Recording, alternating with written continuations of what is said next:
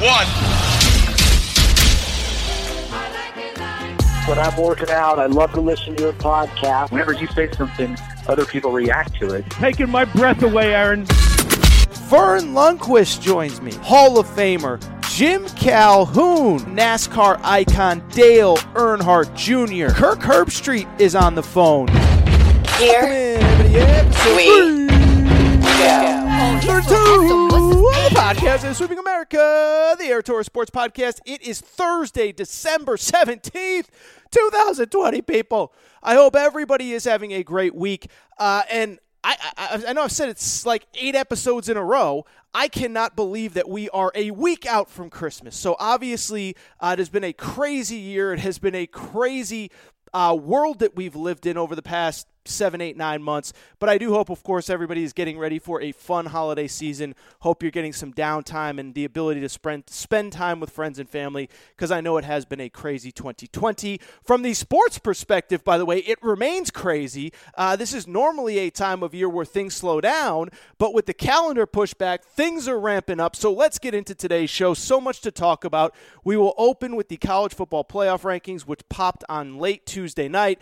They are preposterous. I don't want to talk about it, but it is crazy, and so I have to discuss it at least a little bit. We will then kind of preview the conference championship games in college football, a lot of big ones, ACC, SEC, etc., and, of course, the playoff implications for all of them. We will then take a quick break, preview what is actually a very busy weekend in college hoops, Gonzaga playing Iowa, Kentucky playing North Carolina, and a game that was just rescheduled on Wednesday.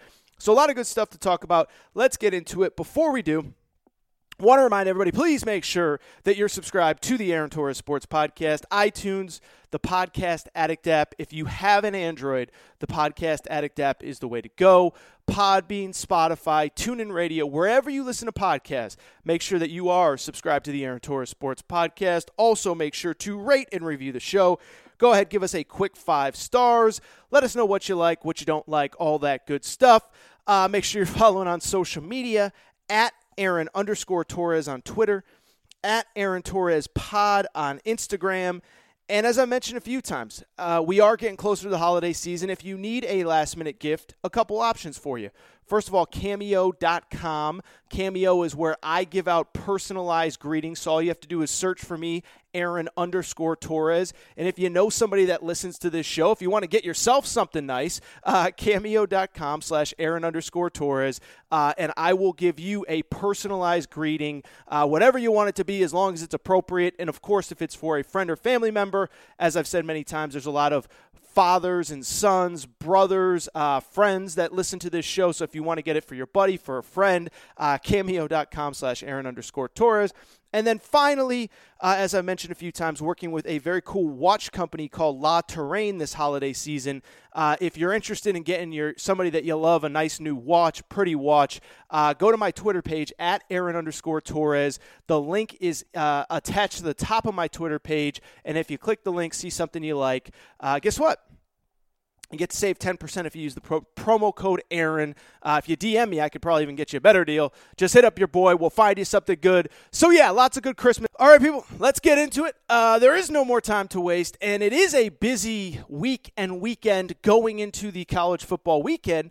And it's kind of crazy because, as Nick Coffey and I talked about last week, this is normally a time where those of us who love college sports, who love sports in general, frankly, you kind of decompress a little bit, right? All fall, you've been going full speed ahead. Normally, the conference championship games in football are the first weekend in December. You don't really get the good bowl games until after Christmas. So you get 2 or 3 weeks to kind of chill and kick it and put your feet up and have a few cold drinks and relax. That is not happening right now. And because of it, let's get into conference championship weekend. But before we do, let's get into the latest playoff poll. Because a funny thing kind of happened over the last couple days, right? So if you listen to this show, you know I tend to be like an opinionated guy. Like, I say a lot of stuff, and sometimes I'm wrong. I admitted it on Wednesday's episode with the Auburn football stuff. But sometimes I'm right. And sometimes when I am right, I get criticized. Typical, whatever happens, no big deal. But there's been so many times in my life where I say something, and, oh, Torres, he's overreacting, he's being dramatic, whatever. And then 2 weeks later, it becomes a common narrative, and everybody is basically saying what I was saying 2 weeks before. There is a reason they call me Nostratorres, after all. Well, that happened again on Tuesday night. when the latest college football playoff rankings came out. And if you kind of just are focused on who's going to make the playoff, who's in good position, well, nothing really changed at the top. Alabama's number one, Notre Dame's number two, Clemson's number three, Ohio State's number four, Texas A&M is number five. And assuming nothing crazy happens, there's no reason to think that those aren't the teams that are the real playoff contenders. And yeah, if Ohio State loses or if Notre Dame gets blown out, maybe Texas A&M sneaks in. If Clemson loses, maybe Texas A&M sneaks in. If Texas A&M loses, maybe we get a little bit of chaos if one of those other teams lose. But for the most part, the top five was how we were expecting. What happened at number 6 and number 7, though, was interesting. Because remember those Florida Gators? Remember Saturday when they lost as a 24-point favorite at home to a bad LSU team? Yeah, how far do you think those Florida Gators fell down in the polls, in the rankings? They fell down a grand total of, what would you guess? 6 spots, 7 spots, 10 spots. What'd they fall to? 11, 12, 15, 9. What were they fall to? They fell from 6 last week, a grand total of 1 spot to number 7, with only Iowa State moving ahead of them. And then on the flip side, you have Cincinnati, who did not play, who has not lost a game, dropping another spot from 8 to 9 because they did not play a game. And so this was the narrative that I was yelling and screaming about last week that has come to fruition, that has everybody so fired up this week. It is that the little guy is getting squeezed out of the college football playoff conversation, and that the committee is literally making up rules as they go to keep teams out of the college football playoff conversation that aren't the traditional blue blood power programs. And so let's look at these two kind of unique cases, right? Because part of it is about Florida, but part of it is about Cincinnati, but a lot of it is about what I talked about last week. The funny thing about it all, too, is that I'm not even like the college football little guy supporter, right? Like I know if Coastal Carolina played Alabama by on a neutral field and Alabama was fired up to play, Coastal would lose by 20, 21, 24, 31. I get it. I'm not the guy that's always pushing for the little guy. That's not who I am. As a matter of fact, I hear this narrative all the time. Oh, we want chaos. I want chaos. You know who doesn't want chaos? I don't want chaos. I want Ohio State to win. I want Clemson to win. I want Notre Dame to play Clemson close. I want Bama to win. And I want Bama versus Notre Dame and Clemson versus Ohio State. And if that doesn't work out, give me Bama, Ohio State, and Clemson whoever. Clemson, I want the good teams to play each other. But when I look at what happened on Tuesday, it just becomes so abundantly clear that these little guys have no chance at all. And so let's start with Cincinnati. Because if you want to use the argument that they haven't played, we can't move them up, okay, I can hear that argument.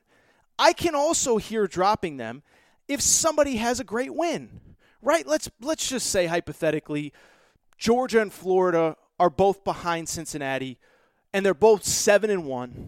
And Florida beats Georgia, well, you got to move Florida ahead of Cincinnati, right? Like I'm not here to argue that great wins shouldn't matter. My concern is a couple things with Cincinnati. First of all, if you're saying that we're punishing them because they have not played, well, how do you explain Ohio State? Because Ohio State, not sure if you've been paying attention.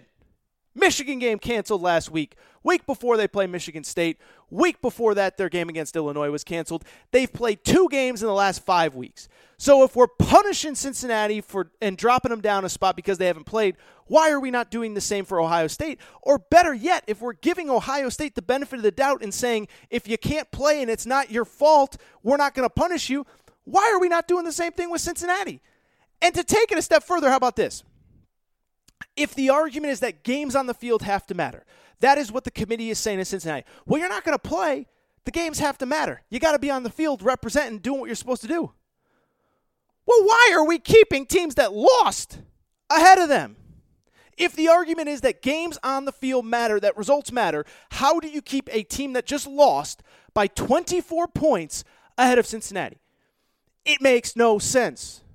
Well, except in one case. It makes sense if the system is clearly rigged to make sure that the little guy never has a shot. And it is so obvious that this is what has happened here. Again, I'm not Mr. Little Guy, but it's so obvious that the committee is setting up a situation where they don't want to drop Florida too far, because if they drop them too far, they can't move them back up on the off chance that they happen to beat Alabama this weekend. Now, I don't think it's going to happen, but if they were to upset Alabama, then you got to move Florida from wherever they should be, which is probably 13, 14, 12, 11, somewhere in there, all the way back into the number 4 conversation.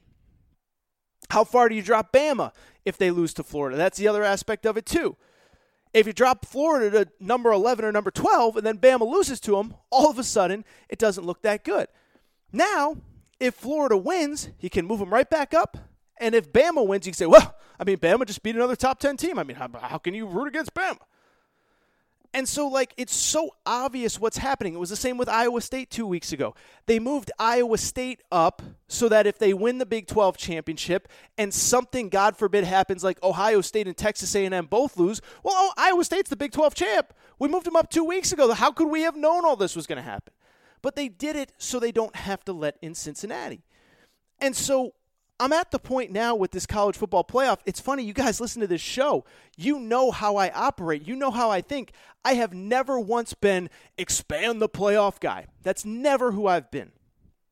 I believe that in most years, we have trouble finding 4 teams good enough for the playoff, let alone 8, which is what everybody wants.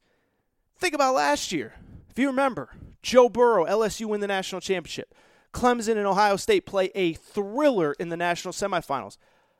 And LSU played Oklahoma, who they destroyed in the playoff in the semifinal. Other teams had a shot to get in. Oregon loses late. Utah loses late. I just said Utah. Baylor lost to Oklahoma. All these teams that had a shot couldn't get in, and then the one that did got destroyed by the best team. So I'm not Mr. Expand the Playoff guy, and I'm not Mr. Give everybody the benefit of the doubt. But if there was one year to legitimately give a shot to one of these teams, this was the year. Ohio State's only going to play 6 games. USC, the Pac-12 champ, if they win the Pac-12, is only going to play 6 games. If Oregon wins the Pac-12, they're only going to play 6 games. We could have Texas A&M only playing it. I'm not saying Cincinnati is better than these teams, but what I'm saying is if there was ever a year to give one of these teams a shot, it was this year.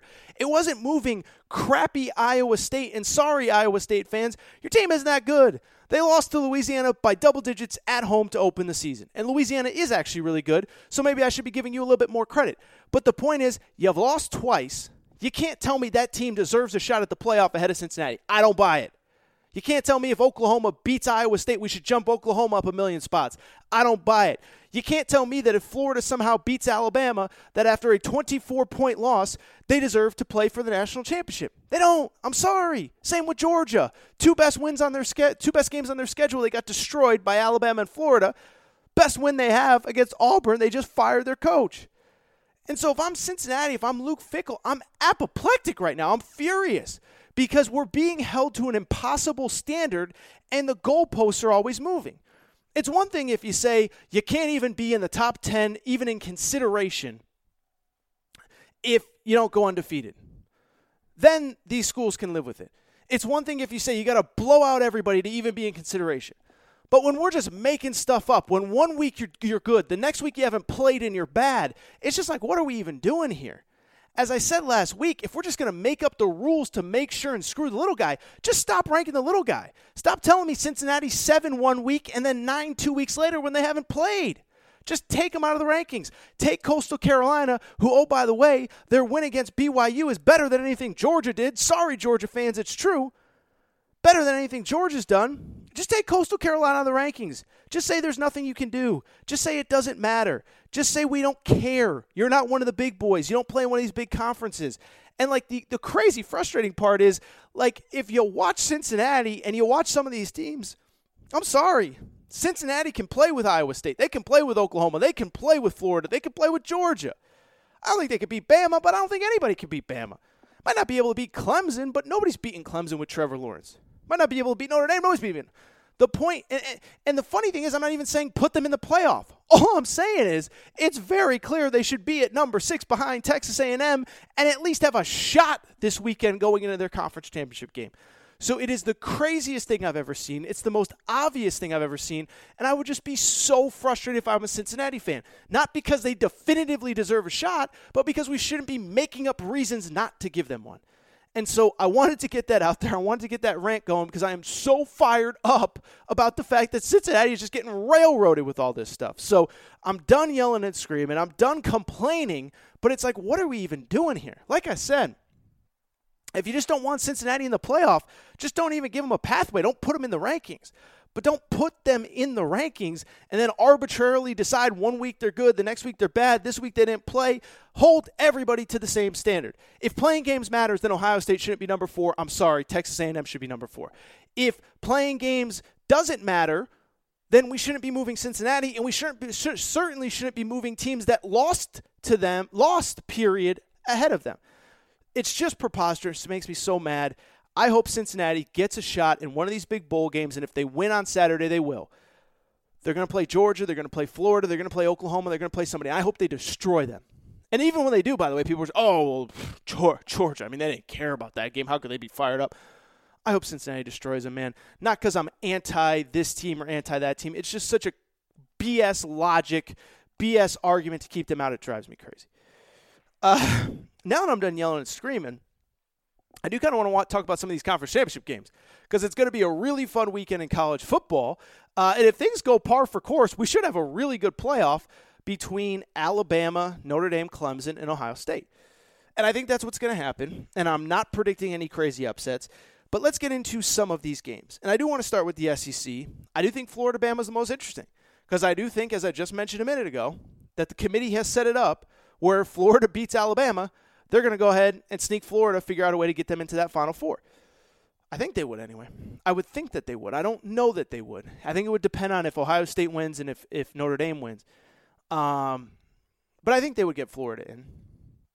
But I think it's an interesting conversation. I've heard a lot of conversation about Florida this week.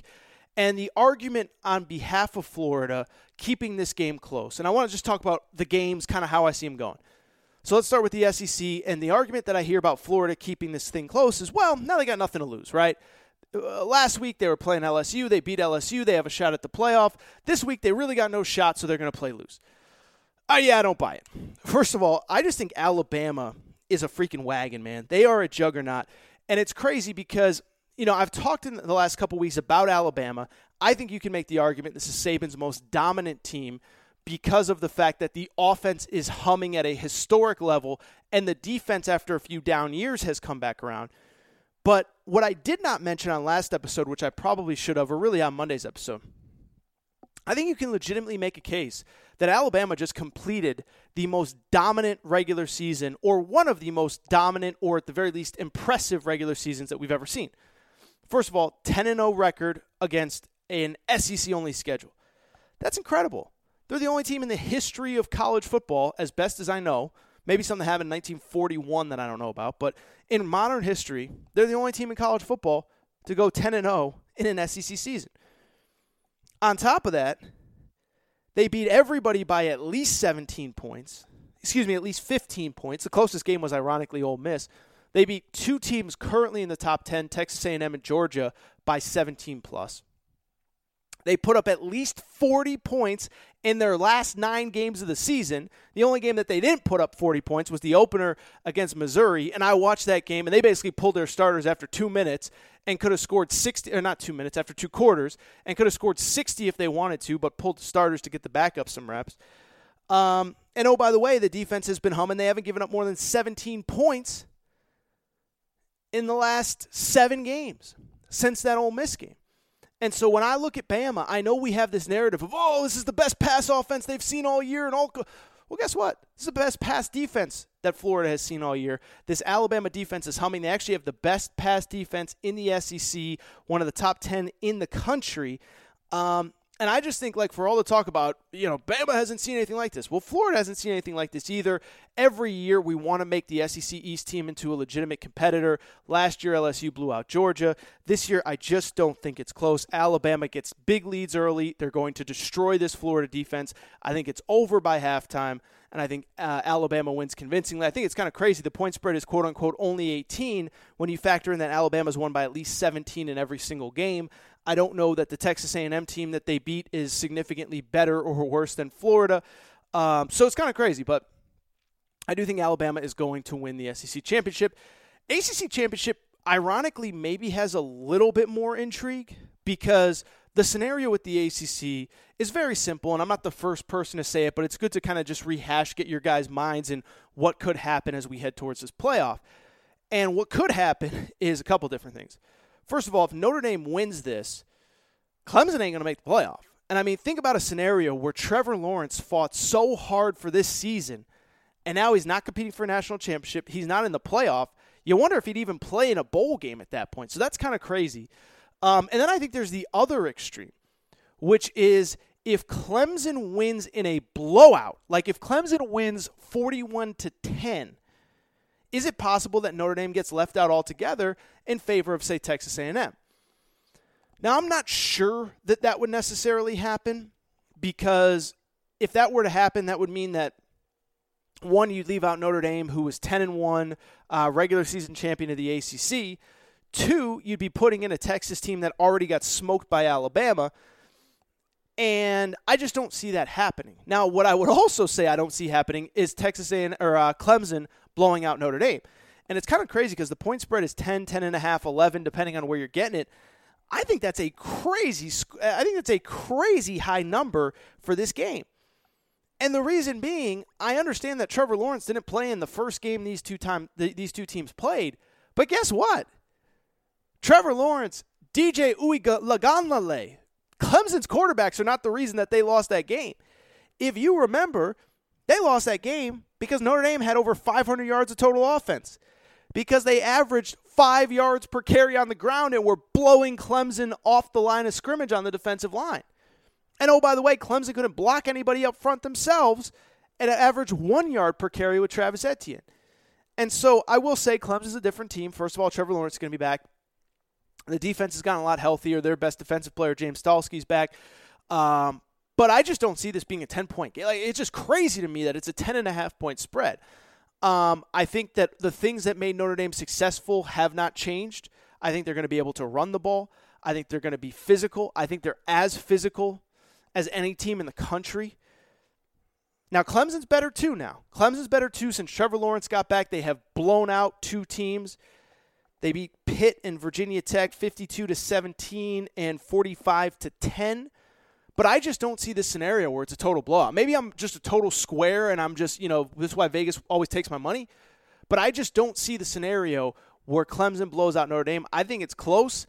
I think it's more likely we get a Notre Dame win than we do a Clemson blowout in terms of Clemson winning big.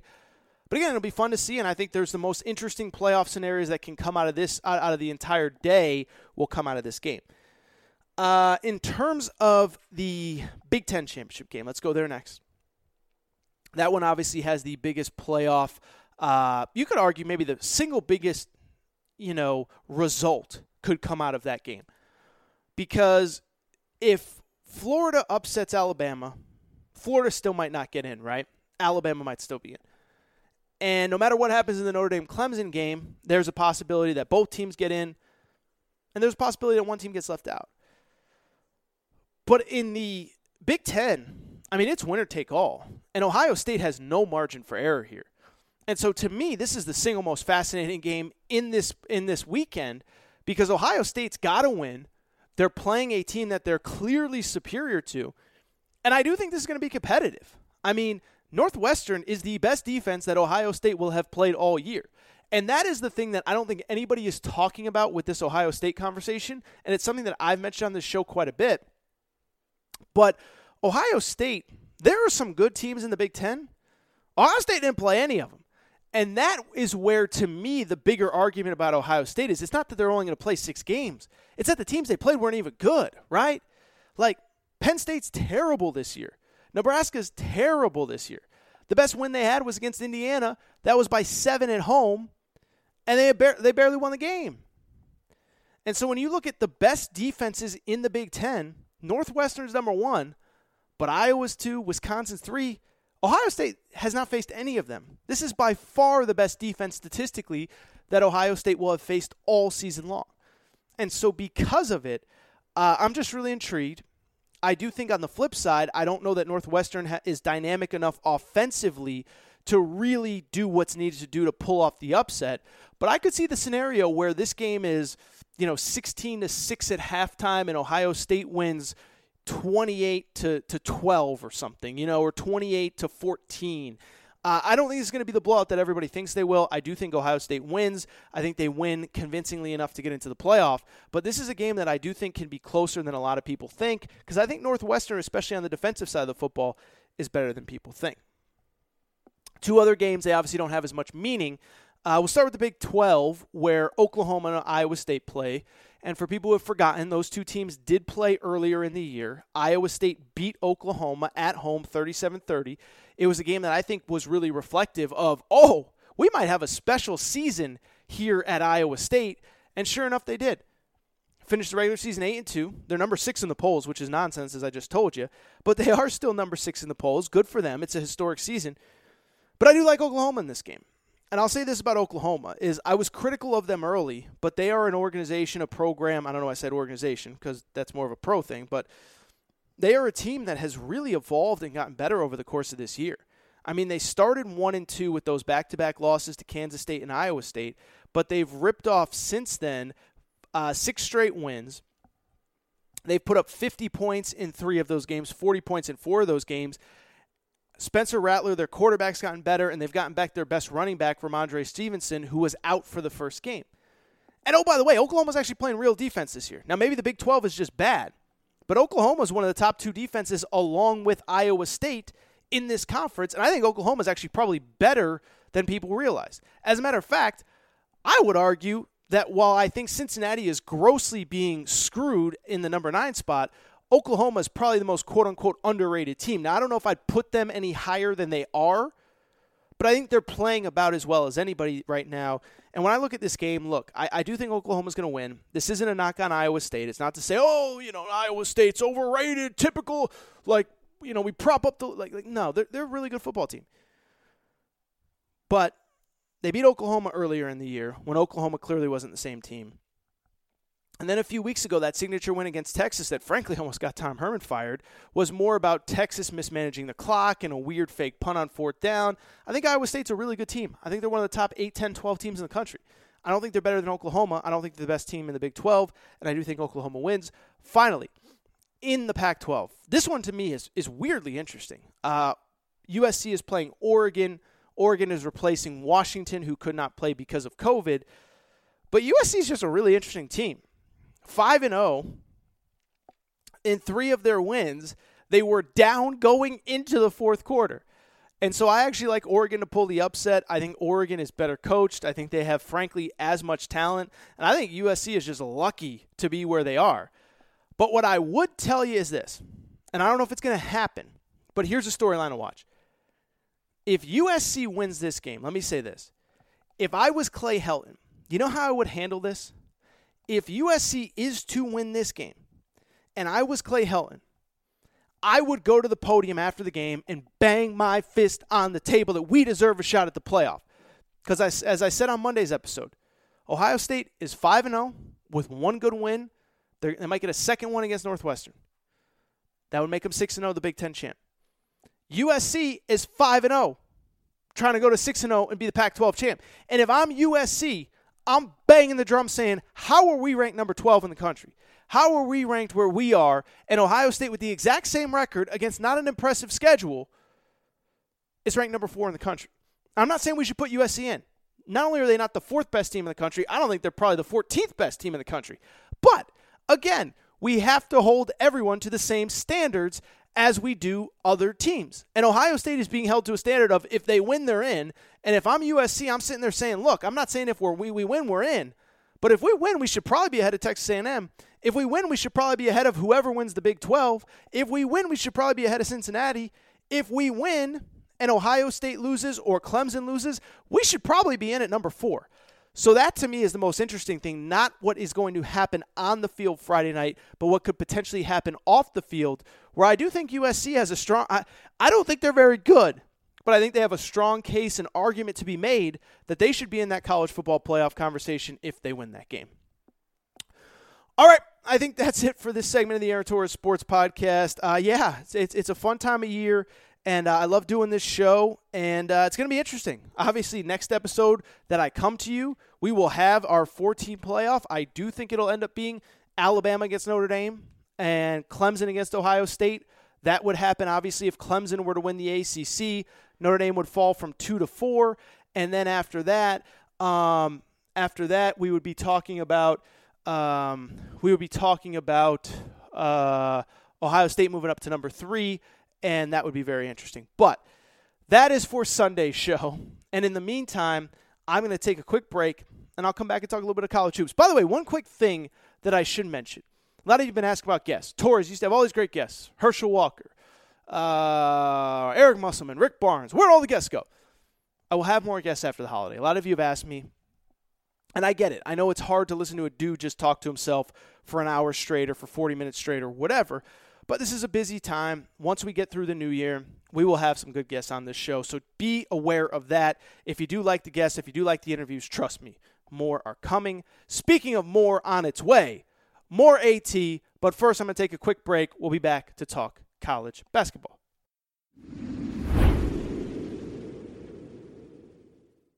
All right, everybody. I am back, and a lot of college football off the top of the show. Obviously, the last major weekend of college football until we get to those college football playoff games on January 1st. So with that said, let's transition to some college basketball. And let me tell you this, first of all, incredible week if you love sports. Like, if you love sports, I know this is the week where your husband or wife is going to want to take you shopping, and we got to go to the mall, we got to buy gifts, and we got to do this, and we got to do that. Yeah, cancel those plans.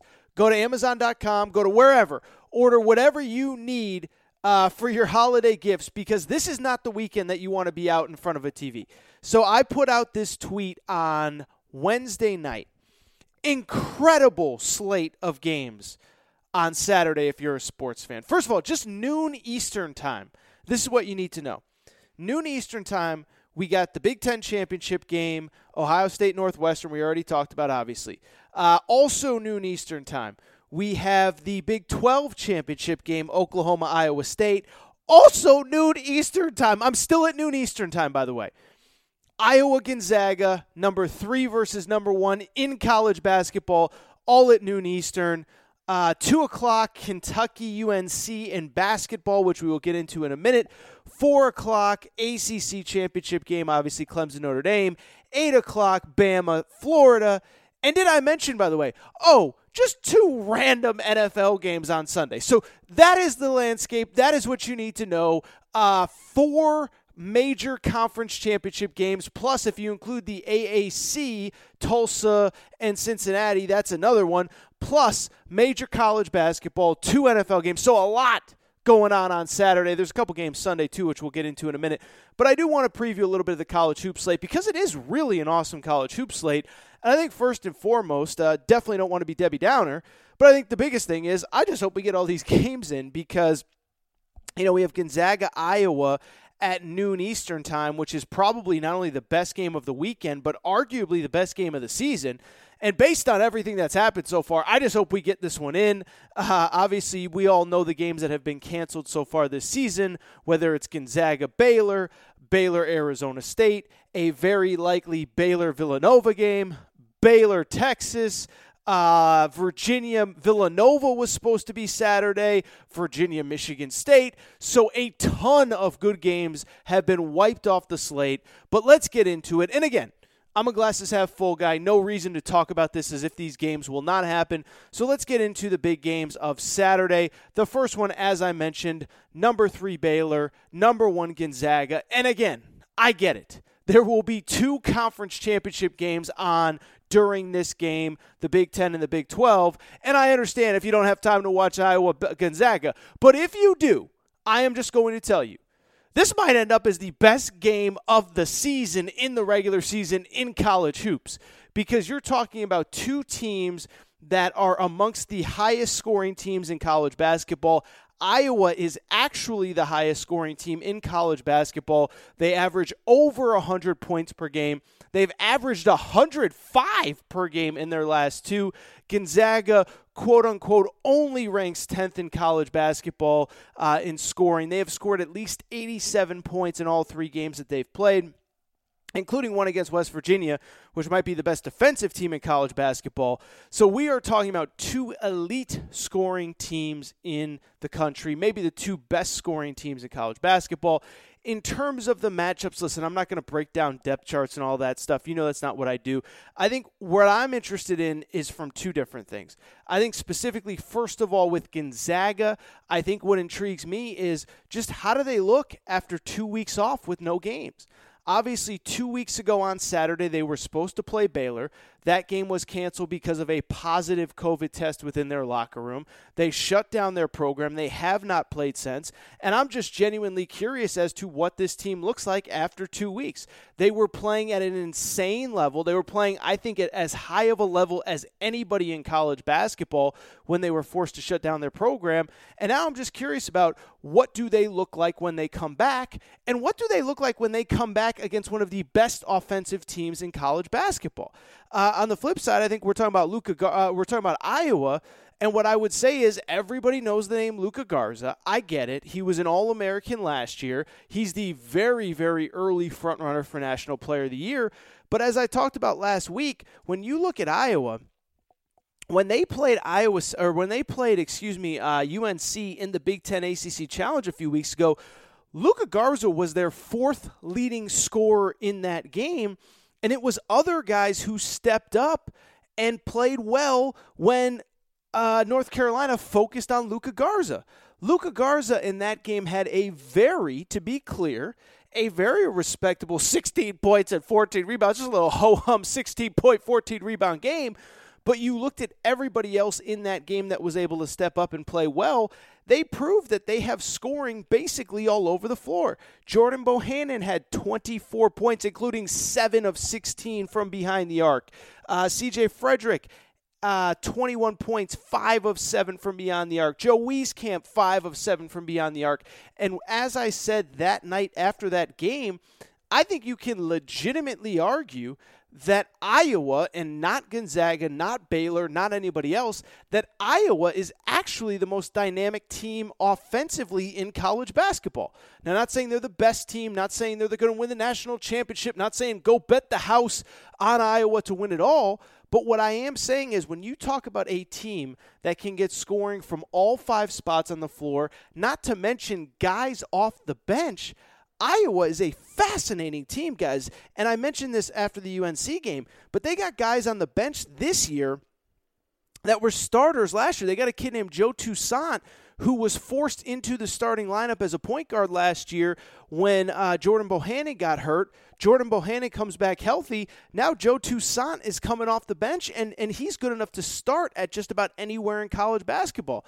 Same with Patrick McCaffrey, same with a couple other guys. So to me, it goes without saying that is clearly the premier game of the weekend in college basketball. Iowa, Gonzaga, get the popcorn ready. I know that the Big Ten and Big 12 football championship games will be on at the same time, but that is one that I think you should be checking out. Following that game on CBS, this is not a promotion for CBS, but we get the CBS Sports Classic. And for people who are not familiar with the CBS Sports Classic, the CBS Sports Classic is very simply a four-team event every single year that features North Carolina, Kentucky, UCLA, and Ohio State. Four pretty good programs, three of the greatest programs in the history of the sport.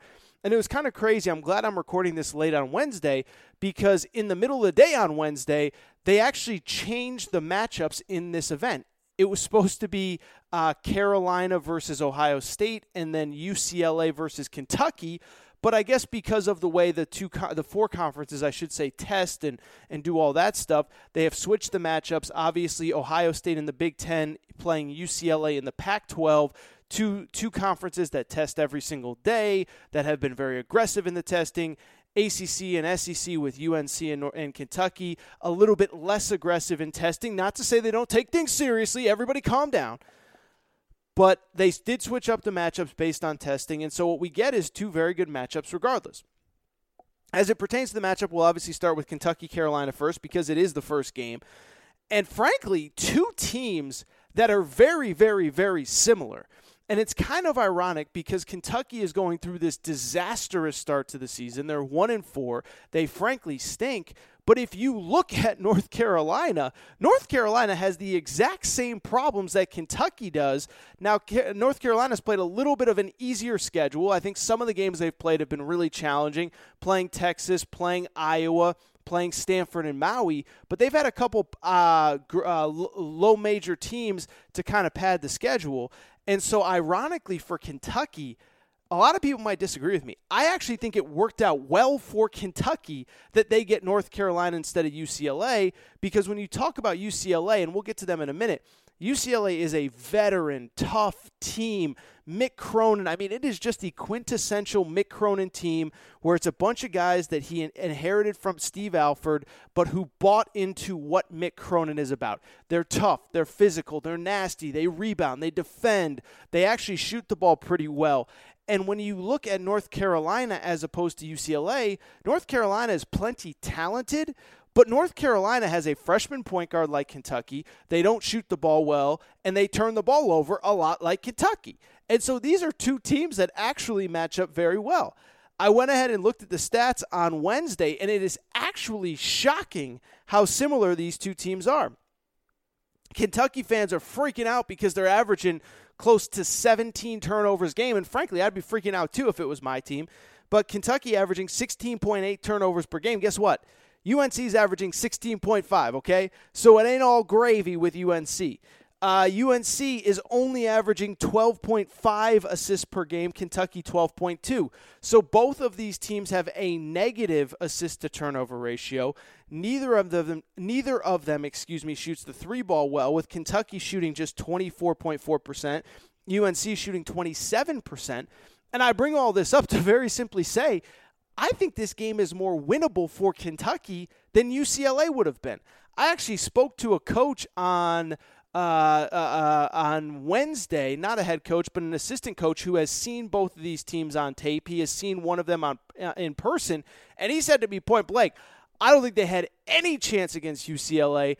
Maybe they'll have better luck against North Carolina, but what I'm telling you is these are two very similar teams. They struggle to take care of the ball. They struggle to shoot the three, and so what this game comes down to for me is which team can do the stuff that they haven't been doing better than the other.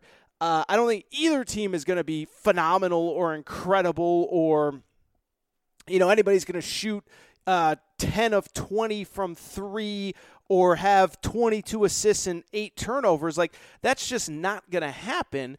But what I would say, though, is that the possibility exists that I think either of these teams should be coming in confident just from the perspective of, you know, if we can just play our game, if we don't try to do too much, and if we let the other team make mistakes, we got a shot at this thing. So that's going to be an interesting one. The late game, the afternoon, evening game in that event is Ohio State-UCLA. That is the late game so that Ohio State fans can first watch the Buckeyes play in the Big Ten Football Championship, then switch over to basketball. But Ohio State does play UCLA, and for people who don't know very much about either team, I kind of just gave the rundown of UCLA. UCLA, just a really veteran, tough, experienced team. You know, basically they returned, I think, 8 of their top 9 scorers off of last year. They got a kid named Jaime Jaquez, who is actually only a sophomore, who's their leading scorer. Chris Smith, an NBA prospect on the wing. They switch a lot. They do a lot of different things defensively, and they are a really, really, really good team. I know they did lose to San Diego State to open the season, but first of all, people, San Diego State is a really good basketball team. Okay, they are a really good basketball team. And on top of that, UCLA was down 2 players, including their best rebounder, Jalen Hill, as well as Johnny Juzang, who many of you remember is a Kentucky transfer. So I bring all this up to just very simply say, I think that this is an intriguing matchup. I do give the advantage to UCLA, especially with Ohio State down 2 starters. Or at the very least, 2 starters are questionable. I'm recording here on Wednesday night. A lot can change between now and Saturday. But EJ Liddell and Kyle Young, who are their two best frontcourt players, did not play against Purdue. We will see if they come back. Real quick to Sunday. Let me just say this about Sunday's slate. How about my UConn Huskies? Another team coming back from quarantine. They have been away for 2 weeks. They host Creighton on Sunday. And I don't want to do too much of a breakdown on this one because Creighton actually plays on Friday night against St. John's. And so I think by the time we play, it's unfair to really analyze this game because by the time that they take the court on Sunday morning, Creighton's already going to have another game under their belt between when I record and when that game is played. To me, the intriguing matchup is obviously the UConn backcourt versus the Creighton backcourt. Marcus Zagorowski at Creighton, James Booknight at UConn, maybe the two best guards in all of the Big East going head-to-head. Super fired up for that one. And really quickly, I would just say also on Sunday, Illinois at Rutgers. And we've talked a lot about Illinois. I think everybody in college basketball, if you follow college basketball at all, you know Illinois is stacked. They are loaded, but they are going on the road. Rutgers is tough at home. Obviously a little bit of a different deal because Rutgers doesn't have fans in the stands, but that should be an interesting one. And it should really highlight an awesome weekend in college basketball. So understandably, I think you guys get why I led the show with college football. It is a big weekend in college football. But yeah, there's a lot of good college basketball too, starting with that Gonzaga-Iowa game on Saturday, going all the way through the day. All right, I think that is it for this episode of the Aaron Torres Sports Podcast. I want to thank all you guys for listening. And just doing what you do, being a part of this show. I know this is a busy time of year. I know there's less sports maybe on your mind as you're getting ready for the holidays and you're having friends and family over, but want to thank you all for supporting the Aaron Torres Sports Podcast. Before we get out of here, I want to remind you, please make sure that you are subscribed to the Aaron Torres Sports Podcast. You can do it on iTunes, the Podcast Addict app, Podbean, Spotify, TuneIn Radio, wherever you listen to podcasts, make sure that you're subscribed to the Aaron Torres Sports Podcast. Also, make sure to rate and review the show.